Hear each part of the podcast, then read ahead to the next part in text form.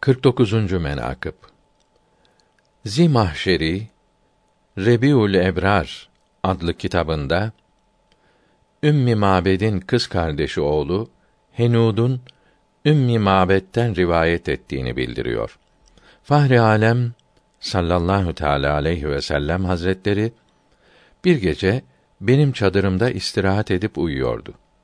Uyandı ve su istedi. Mübarek ellerini yıkadı ve mazmaza eyledi.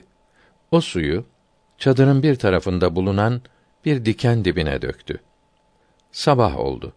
Gördük ki o yerden bir ağaç yetişmiş. Büyük büyük yemişler vermişti.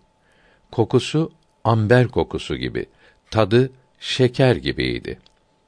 Aç kimse yese doyar, susuz kimse yese kanardı.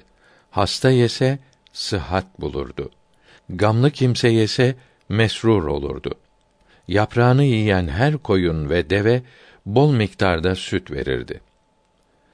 Biz o ağacın adına şecere-i mübareke koymuştuk. Etraftan hastalara şifa için meyvesinden almaya gelirlerdi. Bir gün seher vaktinde gördüm ki meyveleri dökülmüş, yaprakları küçük olmuş. Çok üzüldüm. Feryat ettim. O sırada Resulullah sallallahu teala aleyhi ve sellem hazretlerinin vefat haberi geldi. O vakadan otuz sene geçti. Bir gün yine sabah vaktinde dışarı çıktım. Baktım ki o ağaç kökünden dallarına kadar her tarafı diken olup yemişleri de dökülmüş.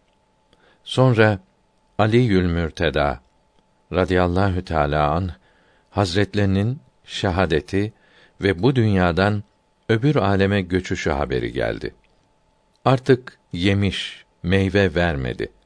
Ama yapraklarından faydelenirdik. Bir gün yine gördüm. Özünden hasıl olan kan akar, yaprakları da solmuş. Üzüntülü ve gamlı olup oturduk. Sonra İmamı Hüseyin radıyallahu teala an Hazretlerinin şahadet haberini getirdiler. Ondan sonra o ağaç dibinden kuruyup belirsiz oldu. Şevahidün nübüvveden alınmıştır.